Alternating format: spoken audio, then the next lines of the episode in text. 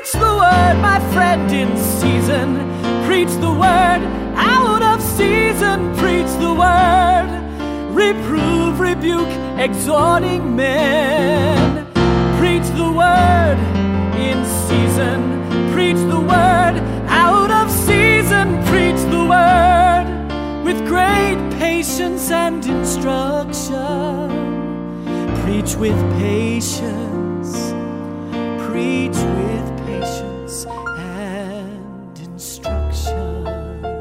And we thank you for joining us today here at Crosswalk Radio. This is the Bible teaching radio ministry of Crosswalk Church in Daytona Beach, where we are committed to preaching the Word. We encourage you to take your Bibles today and join us in Romans chapter 3. Today we continue our exposition of Paul's letter to the Romans, and we feature this message from Pastor Mitch Pridgeon on the righteousness of God in justification. So take your Bibles, Romans chapter 3, and let's continue right now. If God just simply says you are pardoned and you may go, the question as Hodge and as Frame brings up is this What then do we say concerning the justice of God? The reality is the justice of God must be satisfied. Or, or, as it says here, there's a violation of his name. Exodus 34 7 says it this way. And listen to this Exodus 34 7. Keeping steadfast love for thousands, forgiving iniquity and transgressions and sin, but who will, listen to this, who will by no means clear the guilty. Who will by no means clear the guilty. So, justification has to do with two very important issues. It has to do with the righteousness of God and the justice of God. The righteousness of God and the justice of God. So here's the question How does God clear our guilt? That is, forgive us and at the same time act justly.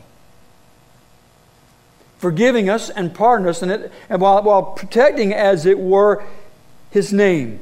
How can God exonerate the guilty and at the same time defend himself against any charge of injustice? This is crucial that we understand. Because at this point, I'm hoping what you've already gathered in your mind is this is that just the matter of simply seeing forgiveness as the whole lot of it all is miserably short of the whole story. Forgiveness is essential. When we repent, he forgives, certainly. But then something else has to happen. There has to be a declaration of men to be made righteous so that that chasm can be healed and we can come into the very presence of God. He can receive us to Himself without violating His righteousness and holiness. And this is precisely what the second part of just where the second part of justification comes in the second part of justification is when God, acting not so much as a sovereign who is able to pardon, but acting as a judge, declares a forgiven sinner, and watch this, declares a forgiven sinner just and righteous. Just and righteous. If we understand this, we understand why God is not only faithful to forgive us, but as 1 John 1 9 says, you remember? You quote that verse, and we quote that verse all the time, but listen to what John writes. John certainly understands this. He says, Therefore, if we confess our sins, he is faithful to forgive us. Oh, I left something out. He is what? Faithful and just to forgive us. And look at what he says and to cleanse us from all unrighteousness. So now we see the two aspects of the faithfulness to forgive, and yet at the same time satisfying his justice. Again, Charles Hodge writes, he says, justification, quote, justification is a declarative act in which God, listen to this, beautiful definition. You can just pull all the theologies together, and, and this is probably one of the most beautiful explanations of it. I looked at many, many, many of them. He says justification is a declarative act in which God pronounces, God pronounces, now get the measure of this, that God pronounces the sinner just or righteous. Do you know? Think about that for a moment. The sovereign, holy, righteous judge of all creation declares a sinner to be righteous. A sinner to be righteous. And he continues, that is, declares that the claims of justice, so far as he, speaking of God, is concerned, are satisfied so that he cannot be justly condemned. Actually, speaking of the sinner, that he cannot be justly condemned. So, forgiveness is one in in one sense, is an act of God's grace and mercy. Grace is that God giving us what we do not deserve, His mercy and not giving us what we do deserve. So, along, but it's an act of His grace and mercy, but along with His grace and mercy, there must be a satisfaction of His righteousness, of His justice. Or otherwise, the court of heaven would be saying, Well, where is your justice, God? the people understanding, or the proper understanding, I'm sorry, of justification demolishes the notion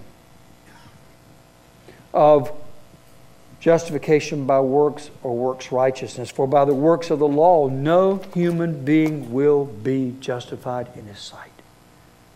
And as I said a moment ago, and I got to move swiftly here. As I said a moment ago, beginning of verse 21 of Romans 3, Paul turns his attention to the righteousness of God and how men are justified. Verse 21. Turn back with me. And we're going to take these verse by verse, and wherever I get, wherever I have to stop, I will, just by the grace of God, as Jack would appreciate, safely land this plane. Hopefully, without crashing. Look at verse 21 in verse 21, he says, But now the righteousness of God has been manifested apart from the law. Now hold on for a minute. Pause there. Just the first part. But now the righteousness of God has been manifested apart from the law. As I have repeatedly said over the last several weeks as we've gone through our exposition of this book, Paul, in the previous verses we've looked at, specifically verses 118 through 320, has painted, as I said at the beginning of the message, a real bleak picture of sinful mankind, Jew and Greek.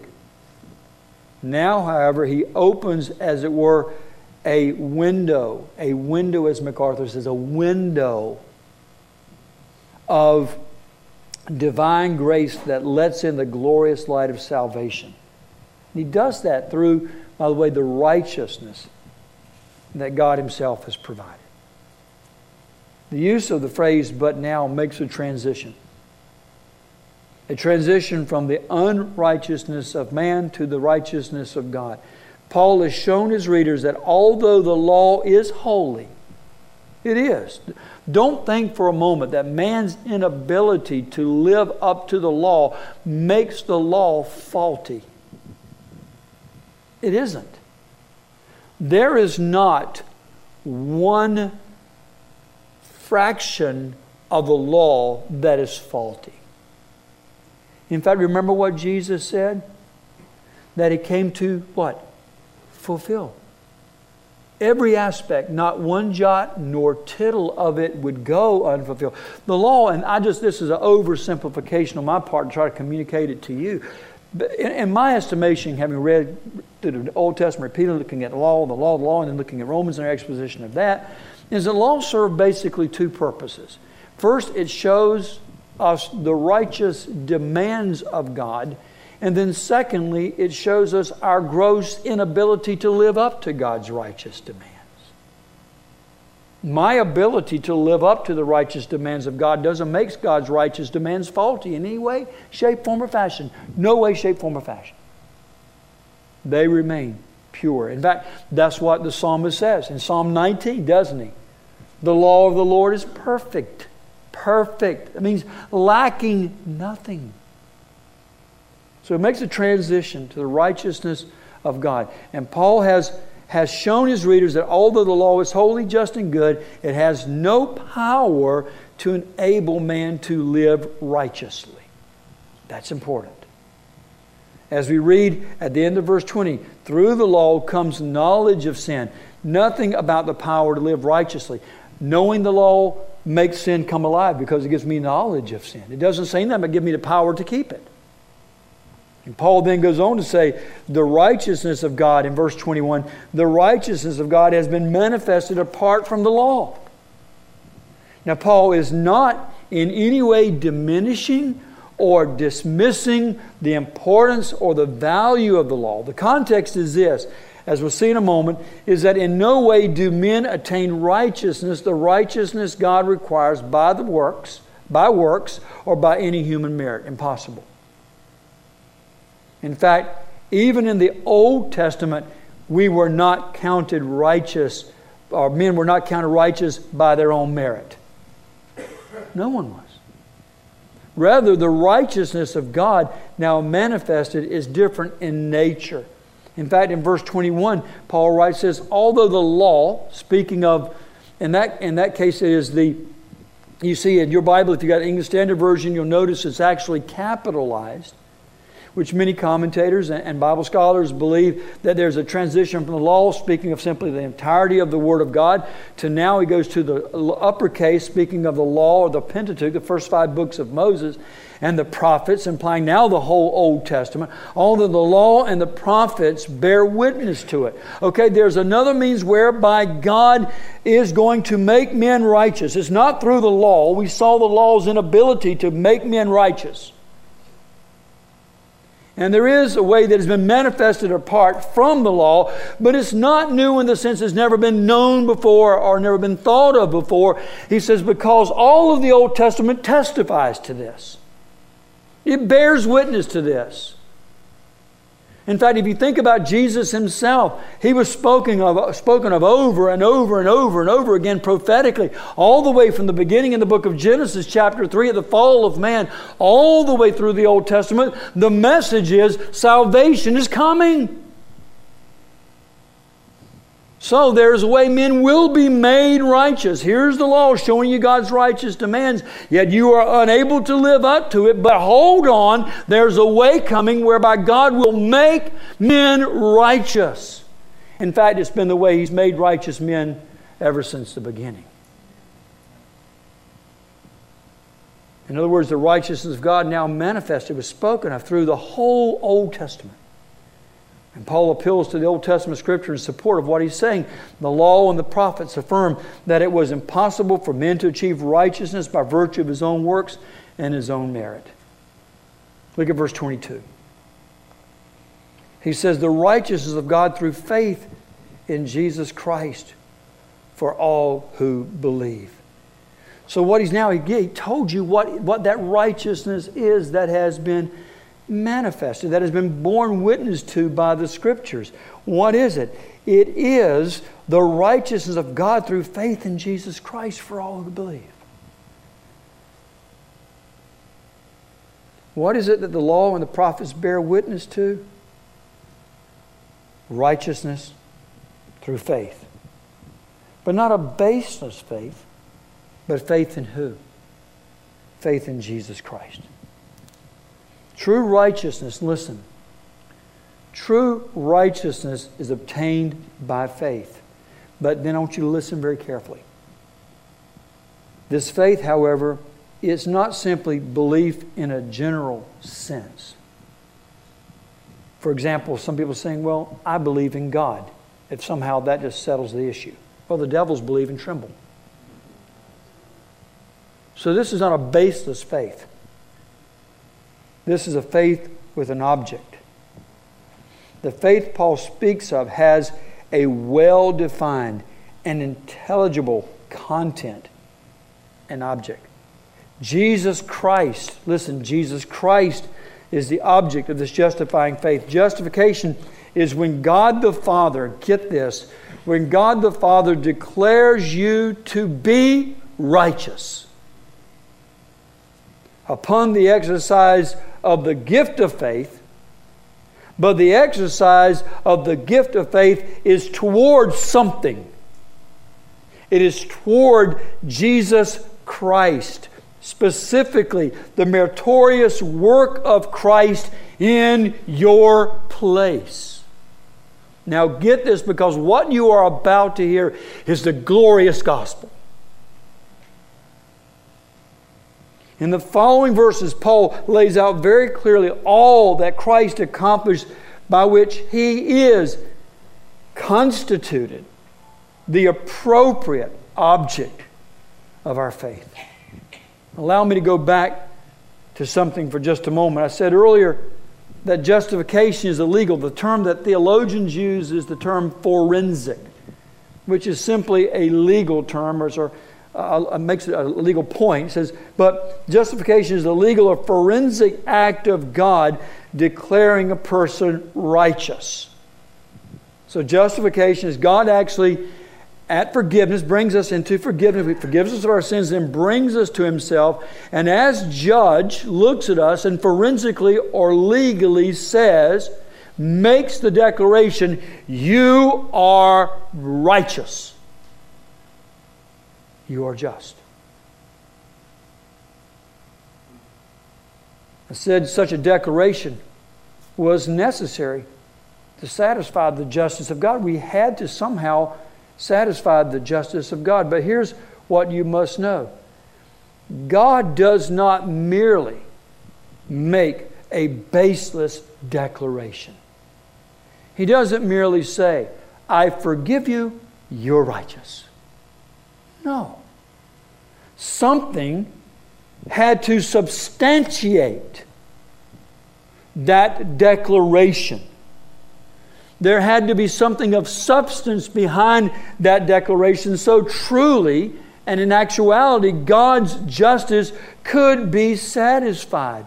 God did not make merely a baseless declaration. There must be grounds, as the theologians say, for such a declaration. Justice must be served and indeed it was. Indeed, it was. Paul gives us the ground as well as the means of justification in the next verses. At the end of verse 22, after writing for all who believe, Paul adds, For this is no, there's no distinction. In other words, the all means Jew and Gentile alike for them alike, justification is based on the same ground and by the same means for all men. There are not, listen, church, because there are some out there today that advocate this. They're not, they're not multiple ways to God. And there's not even two ways to God. Some who would like to believe, well, the Jewish people have their own way and the Gentile people have their own way. What does Paul clearly say here? There is no distinction. The, only, the way that men are declared righteous is the same for every man, whether he is Jew or Gentile. They must be justified the very same way. He's already argued very effectively in chapter 2 and in verse of chapter 3 in regards to circumcision, has he not? That circumcision is of no value to one who cannot keep the law, which they can't. And so in verse 23, he says, For all sin have sinned and fall short of the glory of God. And subsequently in verse 24, just as all have sinned and fall short of the glory of God, in verse 24 it says, And are justified by his grace as a gift by His grace as a gift emphasizes the unmerited character of God's justifying act. You didn't earn it. Got news for you. You didn't deserve it. You didn't deserve it. And then verse 24 continues. It says, through the redemption that is in Christ. Notice that. Here's the key. Through the redemption that is in Christ. In Christ. Now listen, Paul clearly states solus Christus. Redemption is in Christ alone.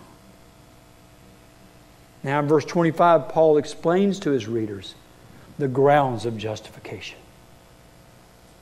The grounds for justification. Continuing in, in the same vein of verse 24, speaking of Christ Jesus, Paul writes, Whom God, this is speaking of Jesus, whom God, now notice this, put forward as a propitiation. I bet you've used that word a lot lately, haven't you? Yes. whom God put forward as a propitiation by his blood to be received by faith. In that one phrase, you see both the grounds and the means, or as the reformers used to say, the instrument, instrument singular, of justification. The key here is the word propitiation. In the Greek, the word is, is uh, hilasterion, and it's a, it's a profound word because it's interpreted basically as many different ways as mercy seat or as um, not just propitiation, but as expiation. In fact, the Revised Standard Version, which I jokingly call the Reversed Standard Version, interprets hilasterion as, as expiation, which means to cover, which I don't think is the more accurate translation of this, as a lot of people agree with me. But the key word here is hilasterion, or propitiation. While there is some debate among scholars concerning the meaning of the Greek word, the context of this whole passage is one thing it's justification.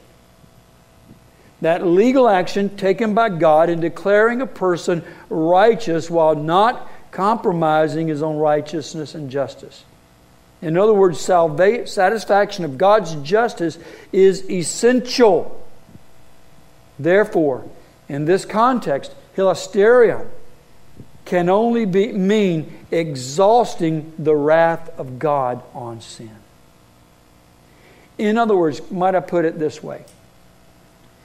For God to declare one righteous, justice still has to be served someone, listen, has to suffer the penalty. Someone has to suffer the penalty.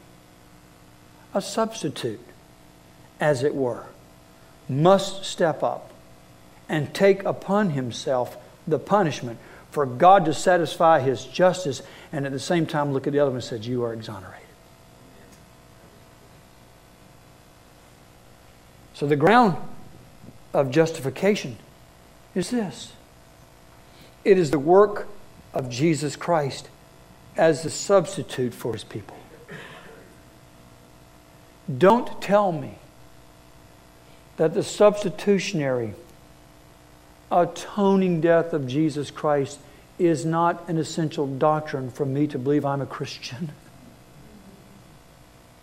If I don't believe that Christ died as my substitute to atone for my sin, then sadly I am still in my sin. And God, in order to satisfy His justice, would only be just by what? By carrying out His judgment and wrath on me,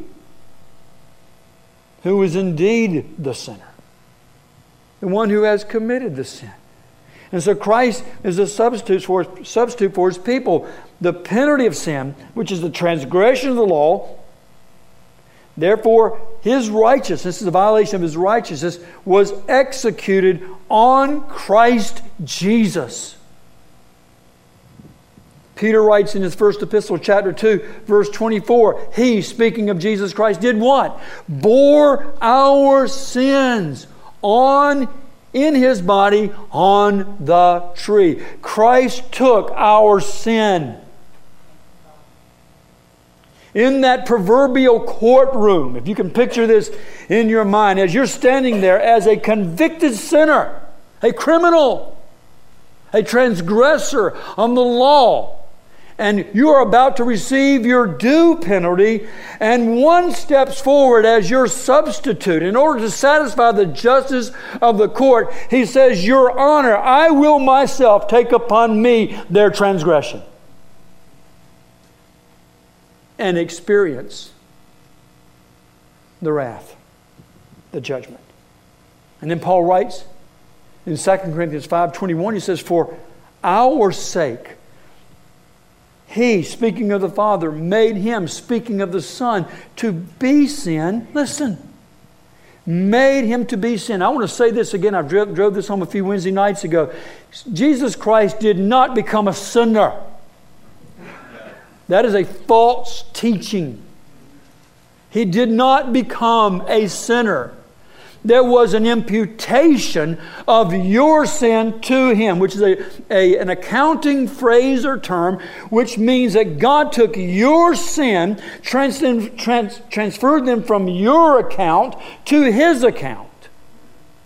He took them upon himself. He was made sin, the one who knew no sin, so that something might be accomplished. So that, as Paul says, that in him we might become the righteousness of God. And you have been listening to Pastor Mitch Pridgeon on Crosswalk Radio. This is the Bible teaching radio ministry of Crosswalk Church in Daytona Beach, Florida. And we would like to thank you for tuning in today. And we would welcome you to visit our website at crosswalkdaytonabeach.org. That website contains today's sermon and many more in the Roman series and throughout the scriptures. At Crosswalk Church, we are committed to faithfully preaching God's word. It is our desire that every man be presented mature in Christ. It is our desire that we be obedient to the word of God, to go and make disciples in all nations, teaching them the words of Christ. Again, we thank you for tuning in today. We pray that you've been blessed by today's message. We'd encourage you to come visit us at Crosswalk very soon. We're located centrally in Daytona Beach, just one quarter mile north of Beville on the west side of Nova Road. Again, our website is crosswalkdaytonabeach.org. Thank you for joining us today, and please join us again next time as we continue to teach, touch, and transform lives by faithfully proclaiming God's Word. So Word in season, preach the Word out of season, preach the Word, reprove, rebuke, exhorting men Preach the word in season. Preach the word out of season. Preach the word with great patience and instruction. Preach with patience. Preach with patience and instruction.